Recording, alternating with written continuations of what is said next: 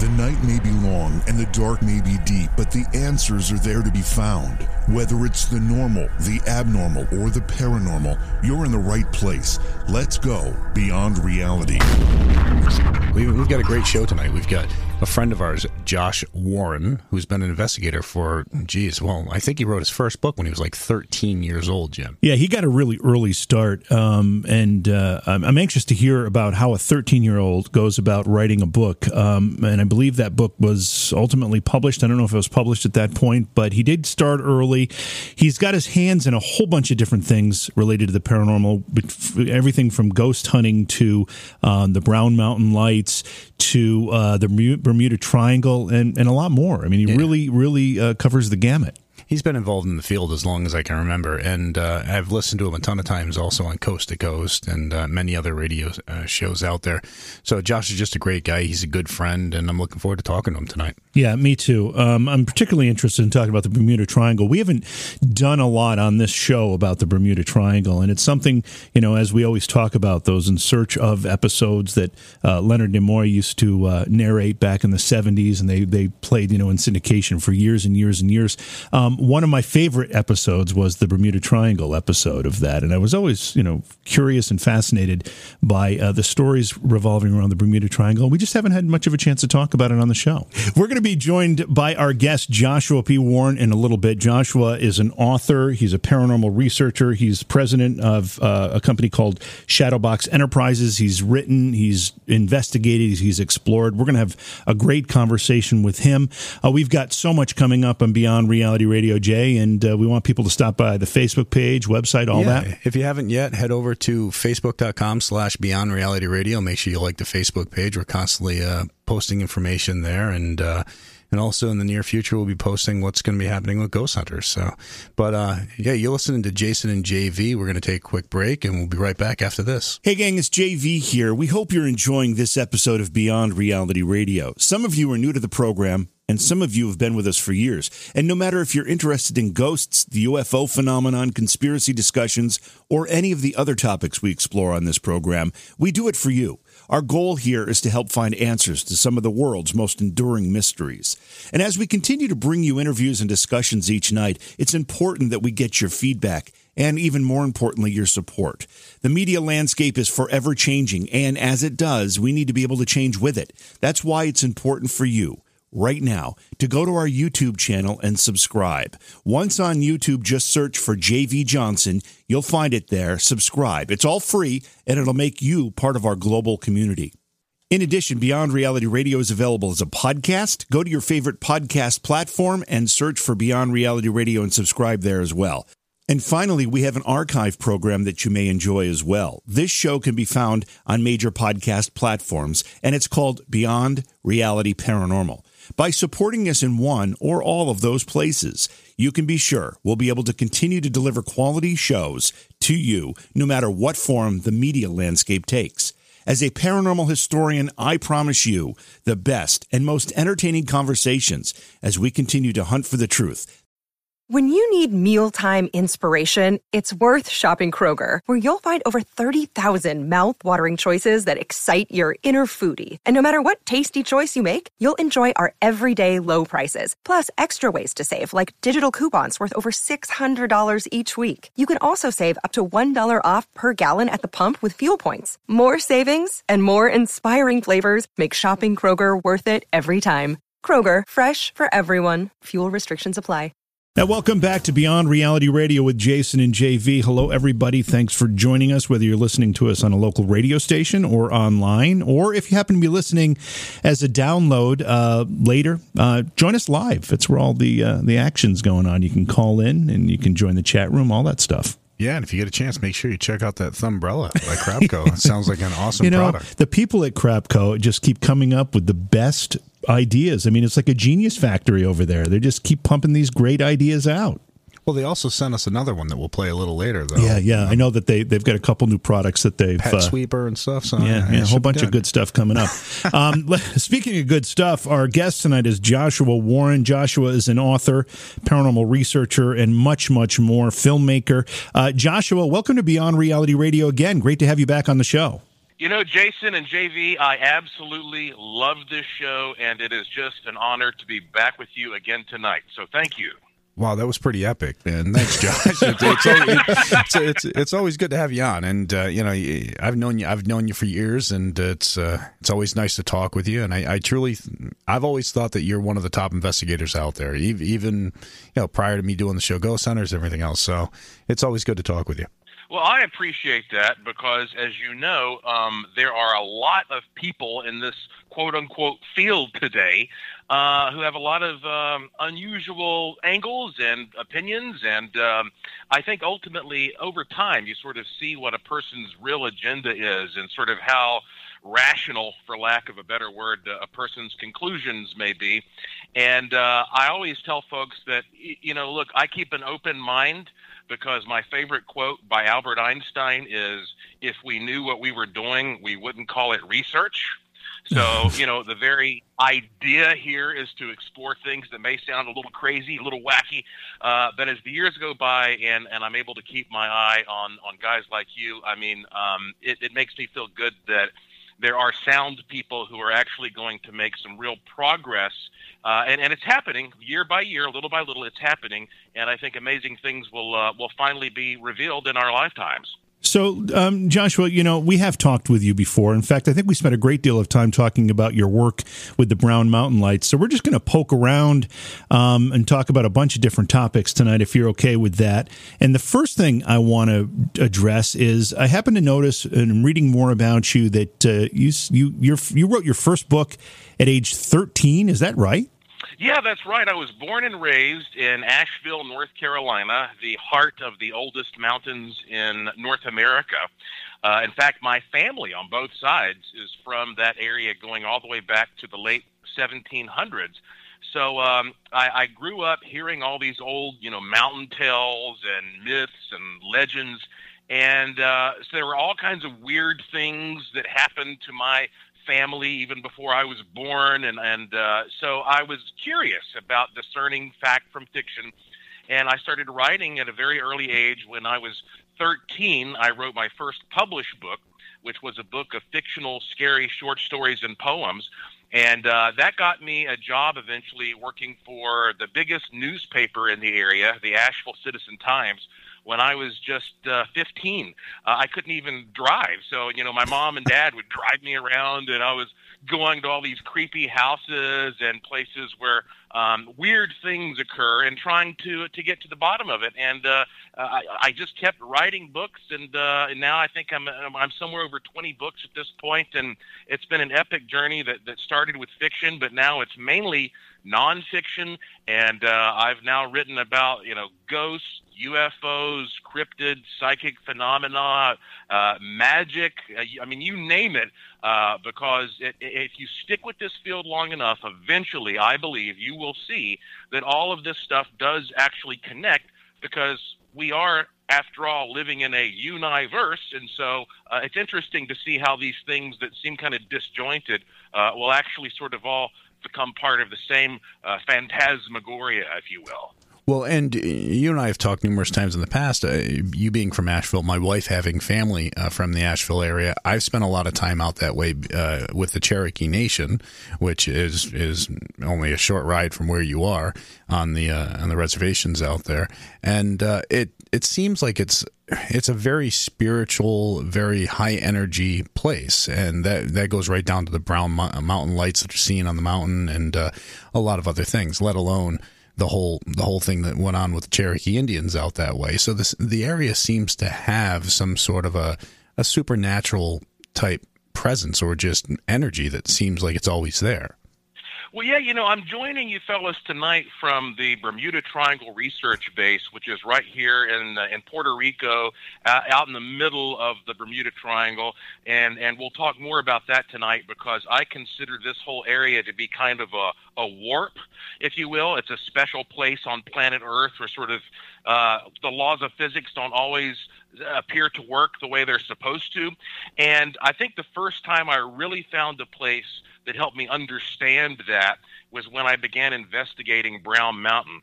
Because Brown Mountain in western North Carolina is kind of like a miniature Bermuda Triangle.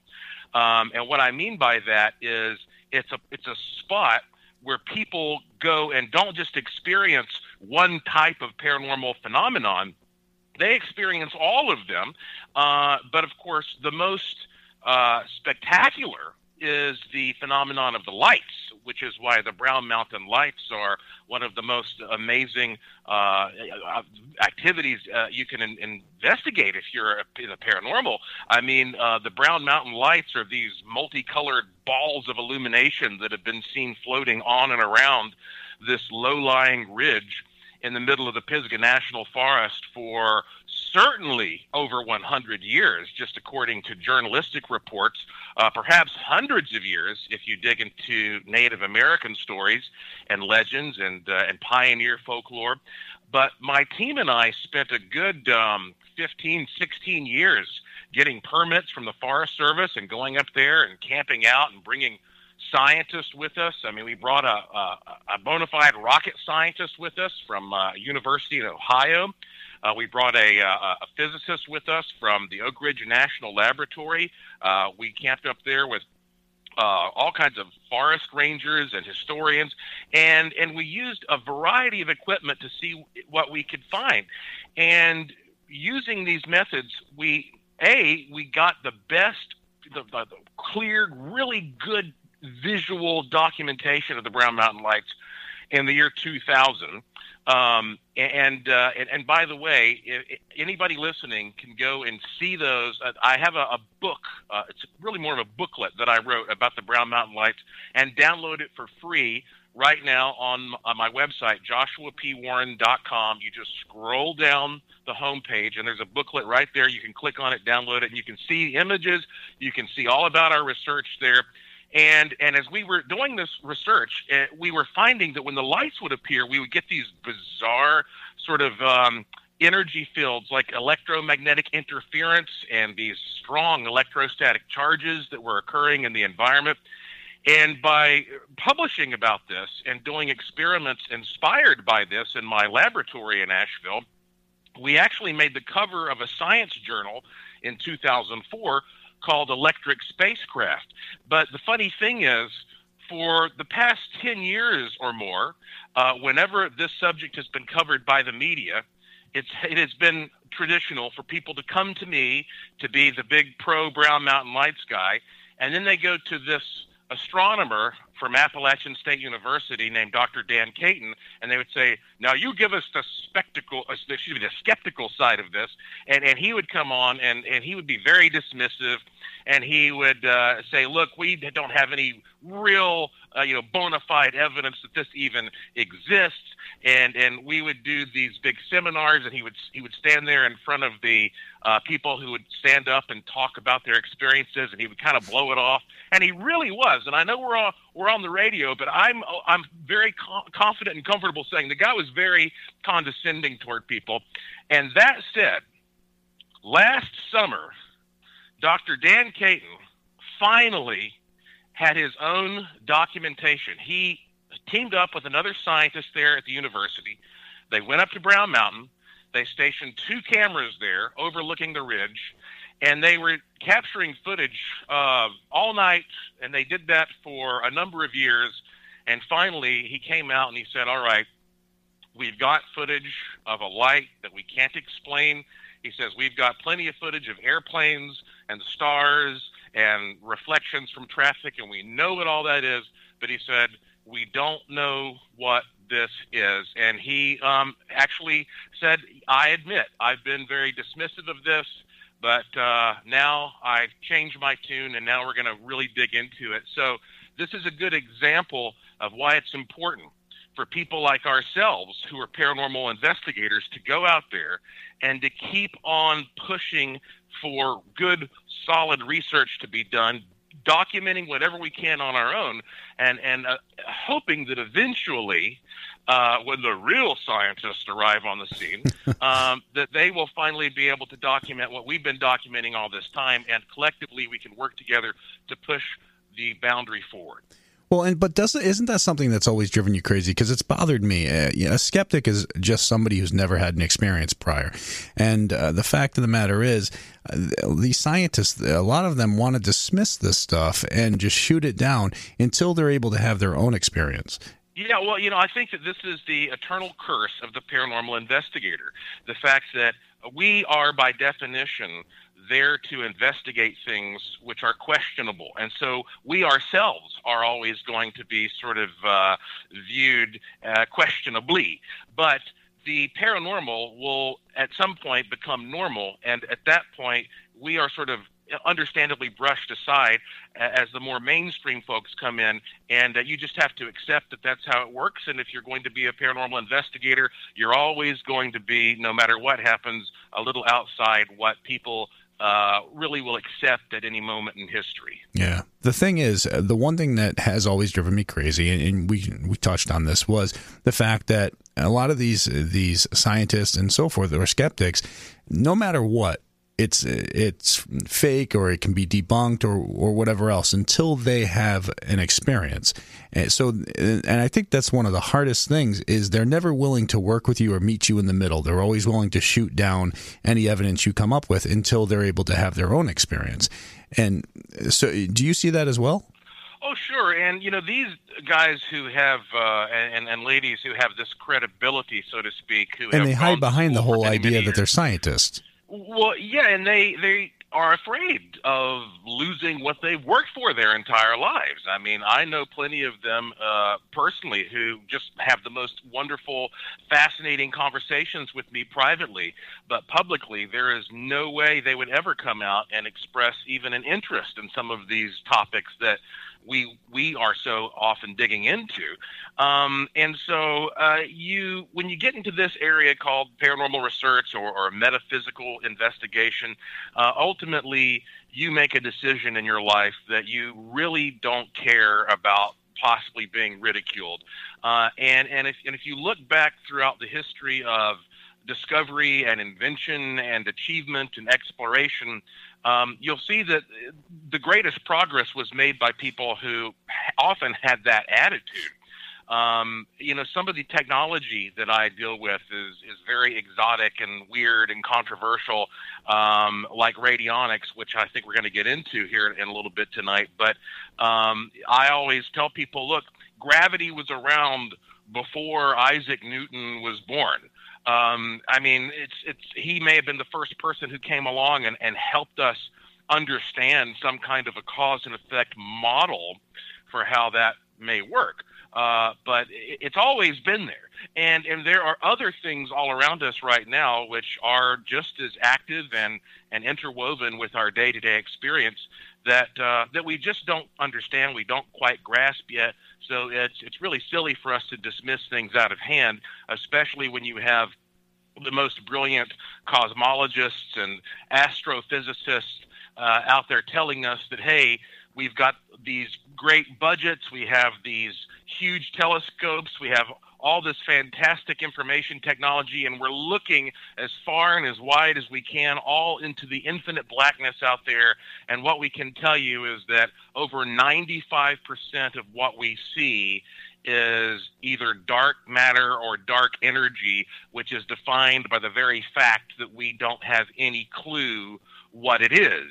Uh, and so, if you're going to tell me that you don't know what 95% of something is, you may as well just say, look, we have no idea what this thing that we're living in really is. So uh, why should we be so arrogant as to think that uh, that we can make any judgments about it? I'm going to change the subject to something we might know a little bit about here too. Um, you wrote a book uh, called "How to Hunt Ghosts."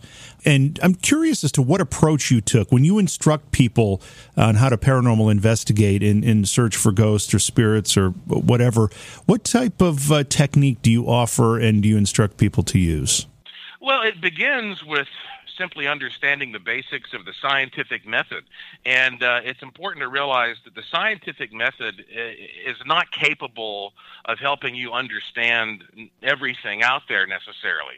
I mean, scientifically speaking, I cannot prove to you what I dreamed last night. Uh, it was something that was very vivid to me, and I can tell you all about it. And it was an experience that I had that I'm not capable of proving to you what what it was. Uh, I can't prove to you scientifically that I love someone or uh, that I dislike something, or I can't prove what I experience when I taste chocolate. And, and there are all these things that are, are subjective but are still real. I mean, uh, if you look at history itself. I mean, majority of what we call history is was documented according to word of mouth. I mean, we don't really have direct evidence that things evolved the way they supposedly did in, in many cases.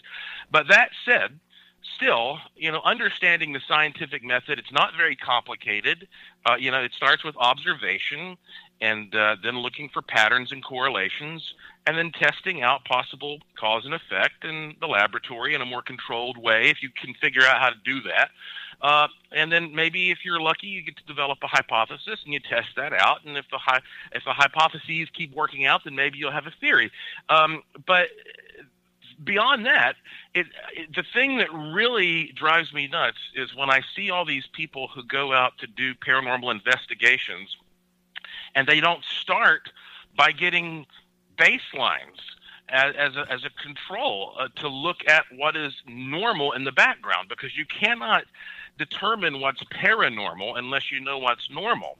And so time after time I see people who are very enthusiastic and they're they're very well meaning and they go into a place and they immediately start looking for, for weird stuff uh, without first getting to know that environment in its most you know regular and normal state.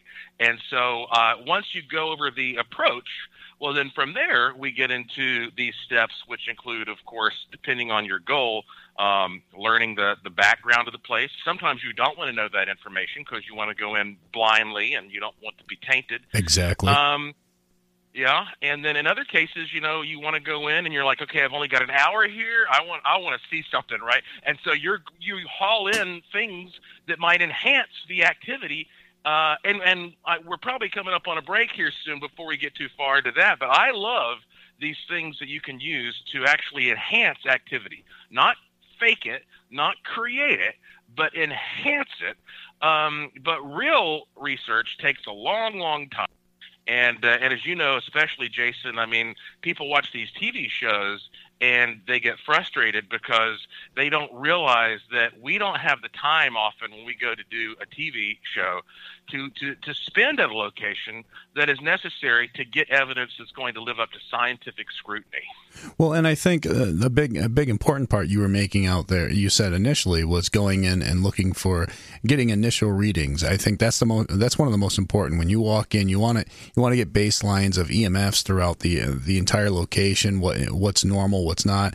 Uh, also, mark down those areas so you can check them out later. Do it with the power on, do it with the power off, and uh, and a bunch of things like that. Uh, do you think that paranormal television has helped the field or hurt the field when it comes down to it because there are a lot of these shows like i said they go in they'll spend two two and a half hours there get it just as just enough to make an episode and then head out well you know that's a, a great question jason because it seems to me that if just one brilliant person is inspired to do this kind of research by watching one of these television shows, then they're all worth it. Um, but of course, what you end up with uh, are also uh, so many shows out there that may be more entertainment oriented than research oriented. Uh, and ultimately, what happens is it provides a lot of confusion and a lot of fodder for ridicule that makes uh, uh, so many people not take the whole field seriously. But you know, I, I think that you're you're always going to end up with that happening. I mean, as soon as a show like yours uh, becomes so popular, uh, then you know everybody wants to jump on the bandwagon, and uh, what you end up with are, are people who just see it as a, a pure opportunity for entertainment. Uh, and and research itself is pretty boring. I mean, uh, you know, I I do I live an exciting life. I get to travel a lot, and I get to have a lot of fun and talk to interesting people and do cool cool stuff. But but the research part of what I do is is very boring, uh, and that's why when you you talk to scientists, or, or, or how, let me put it this way: when you see some big scientific development that makes its way into the news, uh, you you look at it and, and you read that well they just discovered this like three or four years ago, and uh, this whole time the information has been passed around and peer reviewed and scrutinized, and and we are just now finally hearing about it. So it's a, it's a really really slow pr- uh, process, especially when you're dealing with things that are so extraordinary and fantastic. Um, but, but, but you know you said something else interesting about the approach. But I, am sorry, I didn't mean to cut you off. Oh no, go no, you go ahead. Finish what you're saying. You know, I, I like what you you were saying about the idea that when you go into a place, you have got to look at it under different circumstances. Uh, you want to see what it's like when the people are there because that's a variable. You want to see what it's like when there are no people there, when you can remove everybody and all you have are are the cameras. Uh, you want to look at it when there is a certain, you know, trigger object there. Uh, I, over the years, have done, gosh knows how many experiments bringing in electrostatic generators and, and charging and ionizing the air. Uh, or bringing in uh, Tesla coils. I mean, there have been some very well done documentaries out there showing me and my team in my laboratory in Asheville um, trying to create tulpas, um, which if someone's listening and has never heard of a tulpa, what I'm talking about here is is a thought form, uh, or at least that's what we think it is, uh, where a group of people get together and they try to create a ghost or some other type of a paranormal thing, and they can do this over time uh, using concentration or very quickly. I found out if you use certain types of broadcasting equipment hooked to a human brain. Uh, so I've done some pretty crazy, you know, uh, mad scientist kind of stuff. Uh, and uh, but you know, it just depends on what you're trying to achieve in terms of the approach that you take. And I've always admired the fact that you have been so diverse in understanding the nuances of those different approaches. Well, thank you. And when you're referring to tulpa, you're, you're referring to pretty much manifesting the, the ability to try to, whether it's a, a single individual or multiple individuals, sort of manifesting something through spiritual or mental discipline, correct? You're absolutely right. And uh, in fact, I'd like to tell you um, an interesting story about that if you'll indulge me for the next few minutes. Uh, sure. This is a story that I wouldn't tell on a lot of radio shows because I think it would just be a little too weird, you know. Um, but I think you and your listeners will appreciate this.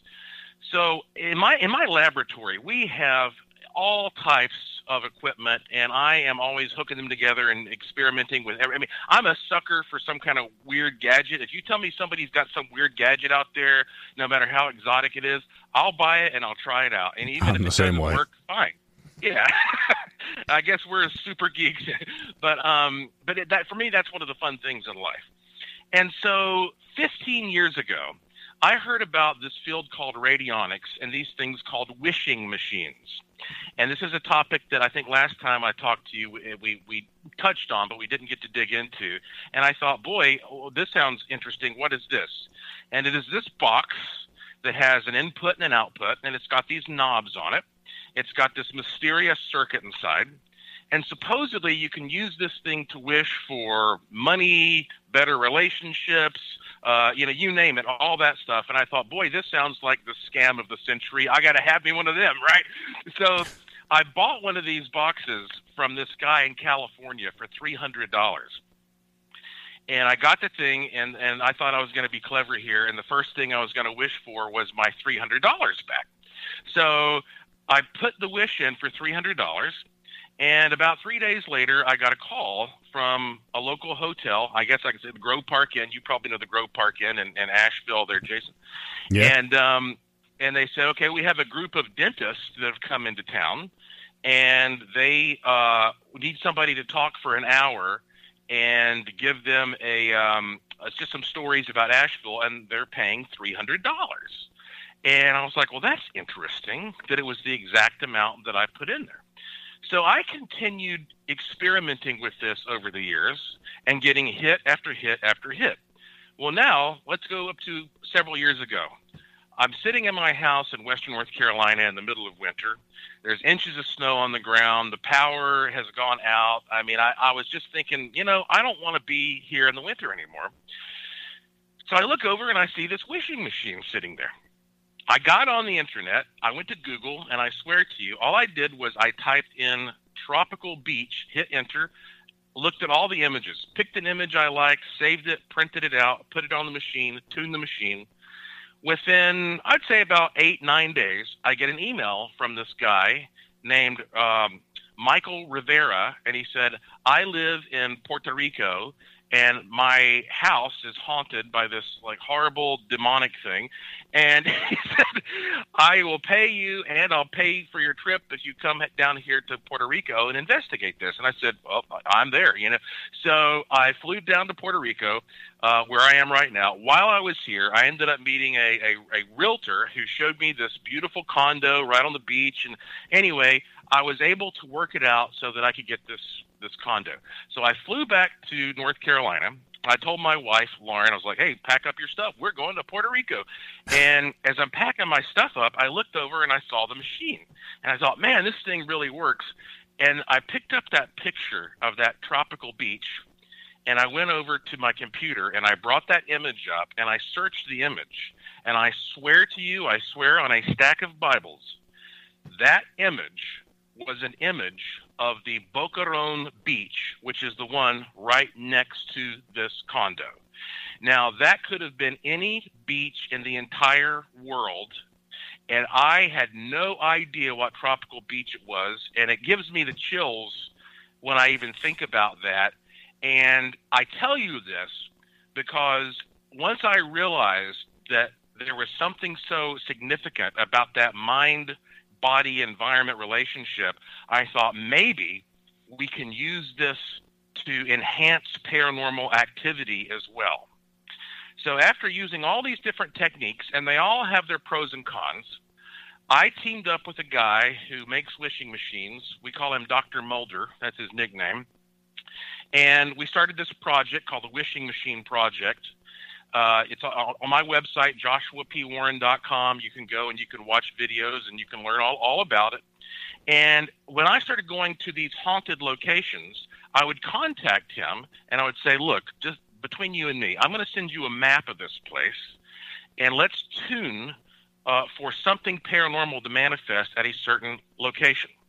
Well, to make a very long story short, since then, we have used this in Transylvania and Romania. We have used this in the Bermuda Triangle to create UFOs.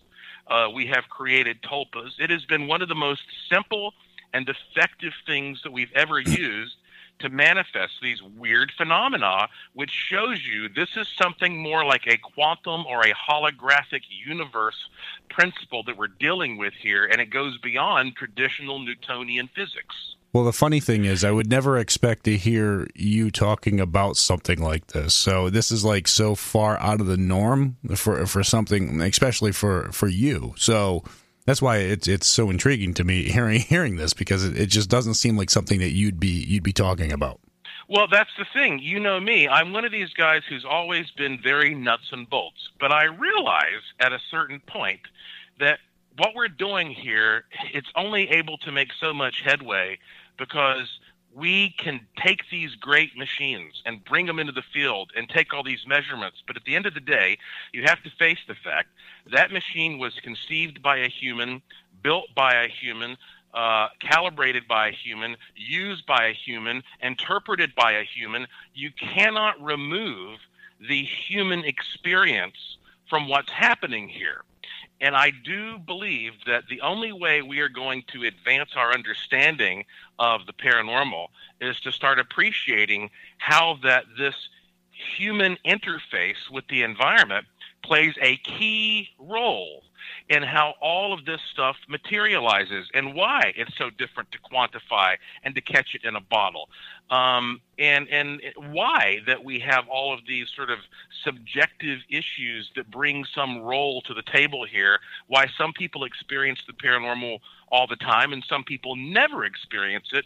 And I have started using this mindset more when I go to do an investigation. And what I'm finding is that this old fashioned notion that you go to a place where something dramatic happened, somebody died, there was a murder, and so the spirits are trapped there, so to speak.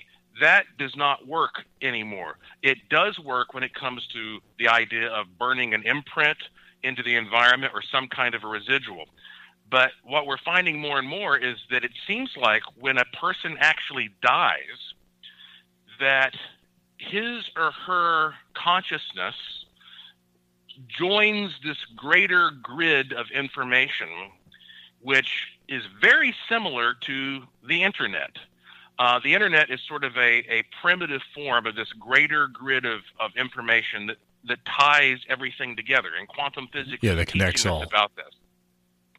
And, and so it's almost like when you're communicating with the spirit – or trying to do that. And I can give you some specific examples of my experience if you'd like, but it's not like that these these spirits are capable all the time of just sort of popping up there like Jacob Marley's ghost and telling you what's going on. No, it's almost like that when these spirits get into this other form, often they will try to communicate with you by influencing the environment uh, in subtle ways, in synchronistic ways, by passing messages along.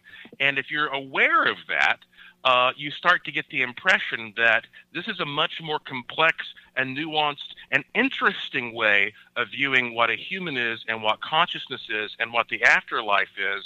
And so we have to start incorporating the the mind body relationship back a little bit more if we're actually going to progress in this field. Hey JV, just mark down on your note, uh, Jason birthday gift wishing machine. got it. All right. Duly noted. Hey uh, Joshua, I'm gonna uh, we, have got a bunch of callers here. I want to try to get to some of them here. Let's bring uh, Jacob from New York in. Jacob, you're on Beyond Reality Radio with Joshua Warren. Hi, I have a lot of questions, but so little time to ask them in, and I need as many answers as I can get right about now. We'll see what we can do. One question is: Is have you guys been where any demonic activities have occurred in Schoharie County? Because I remember hearing one time that you guys were coming to my home state, Cobleskill, New York, which is in a part of Schoharie County where there is the Bull's Head Inn, which is haunted, and so is the Old Stone Fort on the outskirts near a creek, which is also haunted, which was a part of the Civil War. And my, me and my fiance live nearby a graveyard. And a few days before I made this one Facebook page on my Facebook, me and my nephew, we started feeling demonic presences. And we didn't think nothing of it. And it was coming from the area of the graveyard. And few days after that, I went outside by myself. And now, mind you, I am pagan and I strongly believe in demonology, ghosts, entities, everything like that. And yes, people may think I'm insane, but the truth in all reality is that demonics, entities, and ghosts do exist. But what I'm trying to get at is that ever since I've been posting on this page of mine, I've been feeling more stronger demonic entities and demons approaching, and I've took a lot of precautions from movies I've seen to books I've read and things I found on the internet. I just want to know if there has been any known activities of demonic entities or demons in the town nearby Cobleskill or within the Schoharie County area?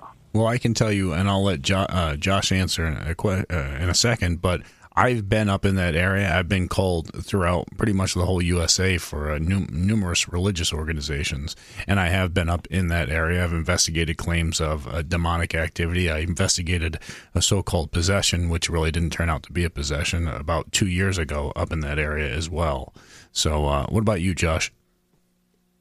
Yeah, well, you know, uh, Jacob, uh, thank you for the call, and uh, I, assumed that that question was mainly directed to you, Jason, because uh, I have not been in that particular area doing any extensive research. But you know, the first issue to address here is well, what is a demon? Because uh, this is a term that is used quite loosely, and uh, and obviously it has a lot of religious baggage.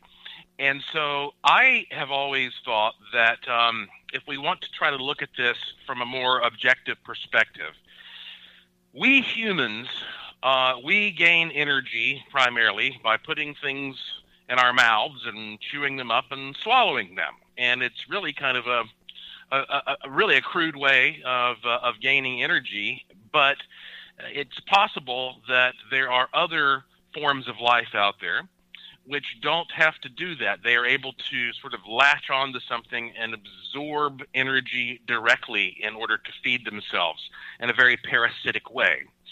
And I think that uh, maybe a demon is one of these spiritual entities that is able to latch on to a person for one reason or another and absorb that person's energy and gradually wear that person down physically and mentally uh, until that person, well, that person becomes, you know, uh, very stressed and, and usually sick and then uh, agitated. And then, you know, eventually if, if something isn't done, then that maybe that person can die.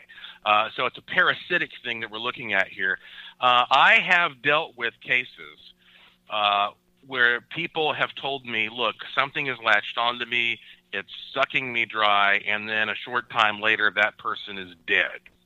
Um, and uh, these are, you know, these are real world examples that I can give of real people who have really died, and and some of them are fairly recent.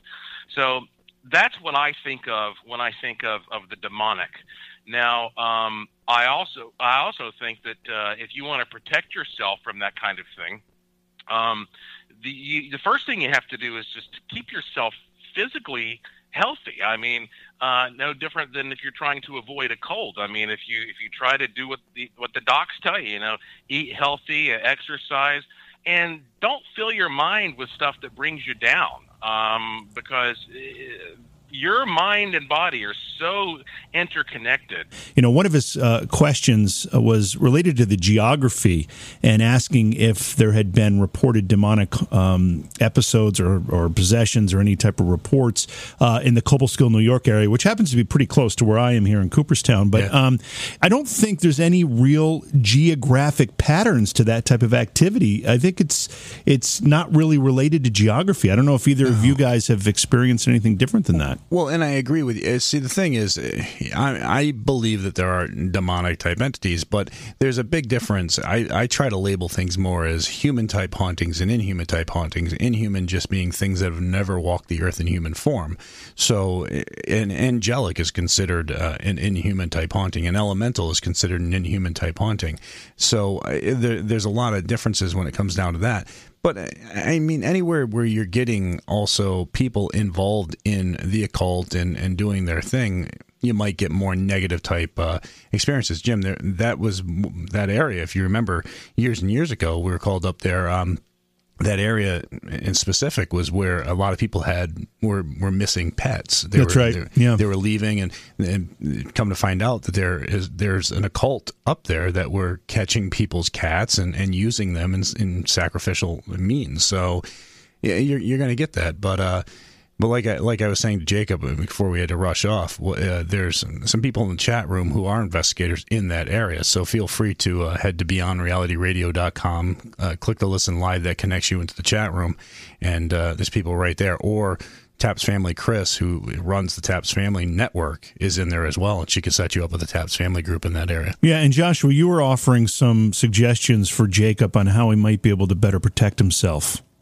Yeah, and, and by the way, uh, and actually this kind of ties in nicely. I just want to interject up here. I have some really cool news for you guys. Um, Dr. Mulder, the guy who is the engineer for the wishing machines, also loves your program. He's listening tonight, and we are going to send both of you free wishing machines as gifts so you can do your own experiments uh, and draw your own conclusions. And so I look forward to hearing about your experiences. So that that first off.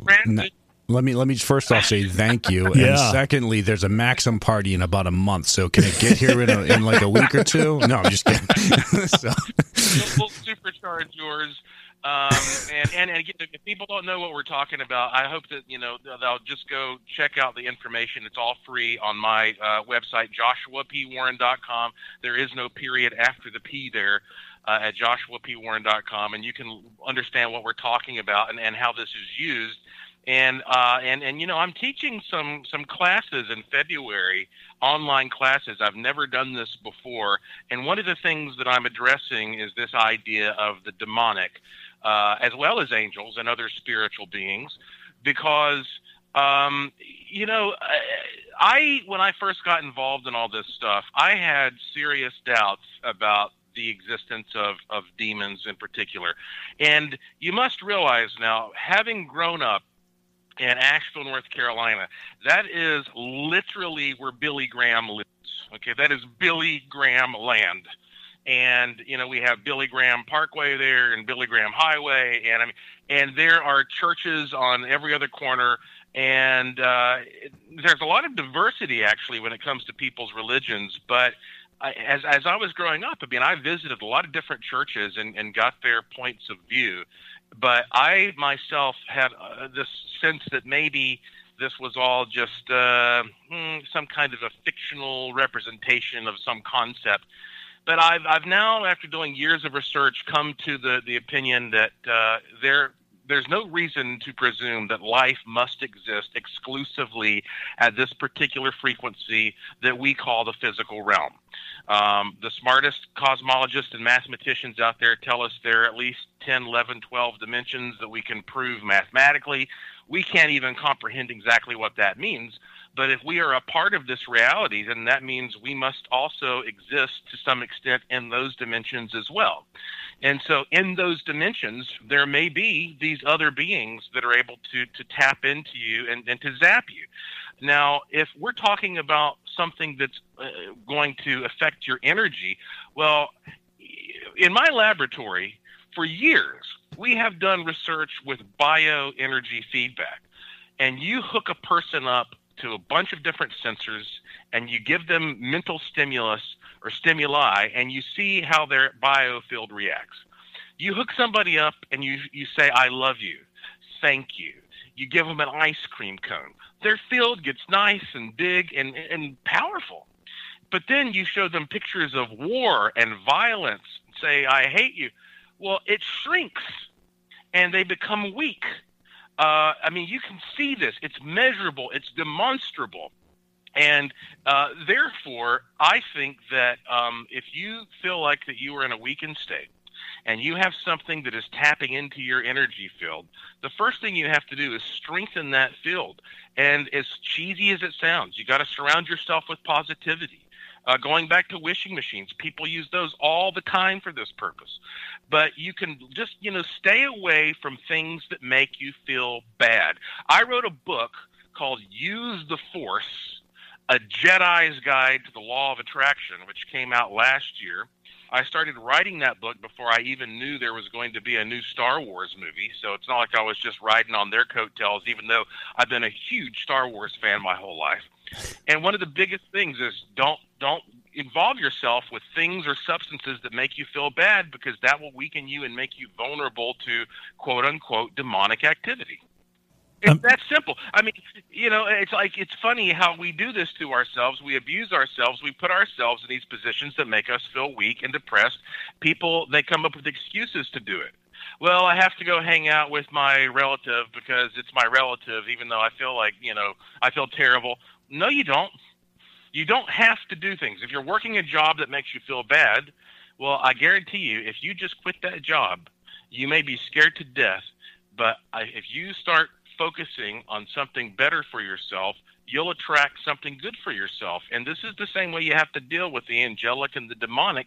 These are sim- symbols for how you manage your own bioenergy field. So it's a po- positive thought that sort of pushes you forward. Well, sure, you know, because if we're talking about creatures that are non physical, then how do you deal with them? You have to deal with them on the non physical plane. And the non physical plane is the mental plane.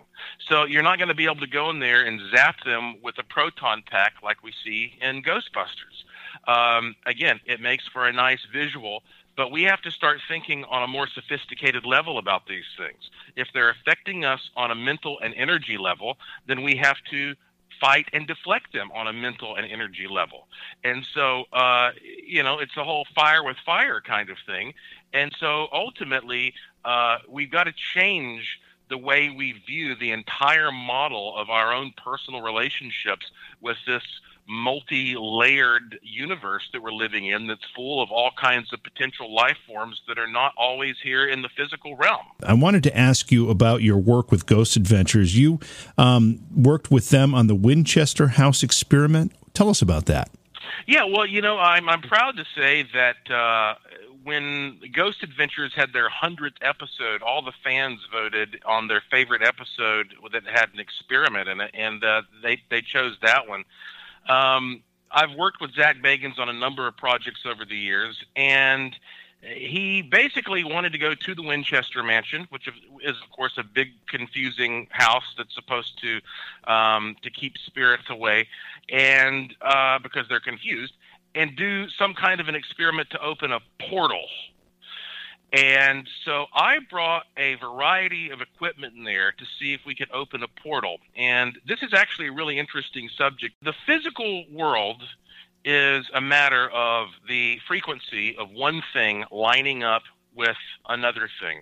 So, in other words, if my body has a certain frequency and that wall I'm next to has a frequency that's within a similar range, then we're going to resist each other. And so we become physical to each other.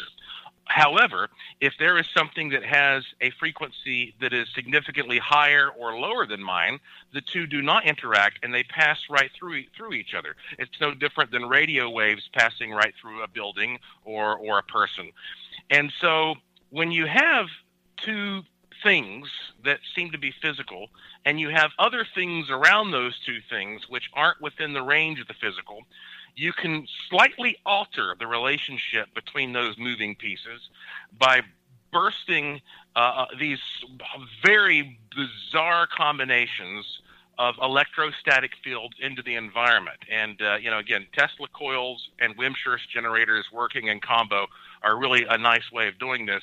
And what you do is you start jiggling the frequencies around and you jiggle the frequency of what's physical and you jiggle the frequency of what's not physical and there's a certain point where sometimes you get a, a, harmonic that's just right and they overlap and guess what? You get to experience each other. And this is how you can artificially open up a portal or a warp or something like that. And that's what we did at, or attempted to do at the winchester house. That particular night ended up being pretty sad because that um, we not only started to capture a lot of weird, you know, EVP and um, and balls of light and that kind of thing. But everybody just suddenly got into a really sour mood, and uh, the whole thing kind of unraveled, and it, it was very uncomfortable. And then we found out the next day that uh, Zak's grandmother died right as we were shooting that. Oh, jeez. Um, and yeah, isn't that wild? I mean, so is that connected? I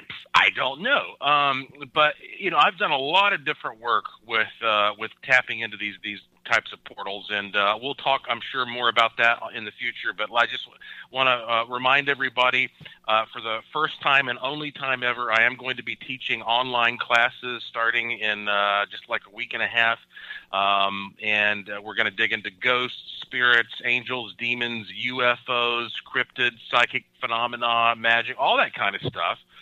Um, again, that's one time only. Anybody who goes to my website can download a free copy of my Brown Mountain Lights book tonight.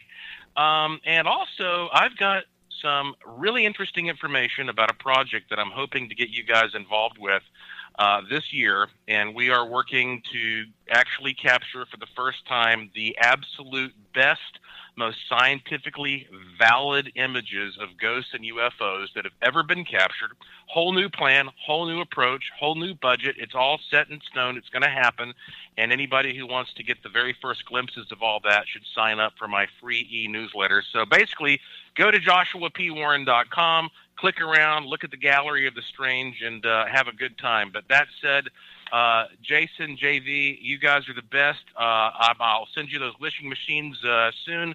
Uh, thank you so much for having me once again as a guest on your wonderful show, Beyond the Reality.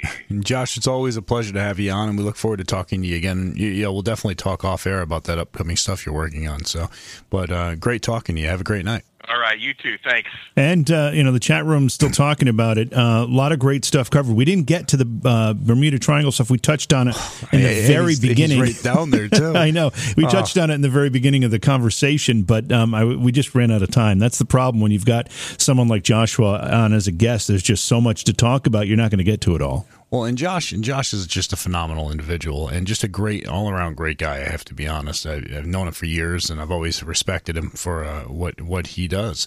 Um, when he was talking about the Winchester Mystery Mansion, I spent time there. I was there for four or five days. Right. And I will tell you that, well, just walking in, eh, the place is amazing. It really is. But they've got stairs that go nowhere and, and doors that, that go nowhere. And, and the house, the house is a big maze. But when you're there, you really feel like you just stepped into the mind of a schizophrenic. I, I mean, it's the only way to really explain the feelings you get when you're there and, and you're seeing all these this craziness that was built. It's so bizarre, and it's there's so many stories associated with it. If I remember correctly, when you got when you did the uh, the episode there, investigated there, um, I mean, other than like a lot of creepy feeling, there probably I don't remember there being a lot of uh, stuff that you were able to capture. No, it, but it was also a little chaotic that Yeah, night because I'll be honest, we had Tony Potts from uh, um, Entertainment Tonight show up, and and we had all these uh, these big news companies show up because Right. it's tough to try to keep it isolated when you're there, and just the fact we were third season and the show was just taking off like a rocket. Um, so when just the fact that we were there, I mean all the news agencies tried to show up. So it became really chaotic and, and tough to try to you know, keep the contamination out. And I think that might have been a big reason why we didn't really catch much there. But the, the place was amazing. It really was. Yeah, well, it's a great place to look at for sure, and it certainly is a mystery house. I mean, there's no question about that. Yeah. And dude, can you believe we're going to get wishing machines? I think I cannot wait to have my wishing machine right here on this desk, and I'm going to wish things that I'm going to see if they happen to you as I wish them. That oh, that's not probably not good. It's going to be I. I, I have no faith or trust in you on, the, on, on that. You shouldn't. No, That it's gonna be all the- very I'm going to instantly realize I'm not wearing a shirt. well, that's I'm not going to wish for that. I'm going to tell you right now. I'm not going to wish for anything that requires your clothing to come off. I promise. But again, a big shout out goes out to Josh P. Warren for coming on and hanging out with us tonight and talking about uh, paranormal in general and some of the things he's working on and these things he's got coming up. We definitely got to talk to him off air, Jim, about this, Yeah. this stuff. Absolutely. But uh, and uh, thanks to everybody out there for tuning in. And if you haven't yet, head over to facebook.com slash Beyond Reality Radio and like the Facebook page. Thanks for listening. It's Beyond Reality Paranormal. We'll see you next time.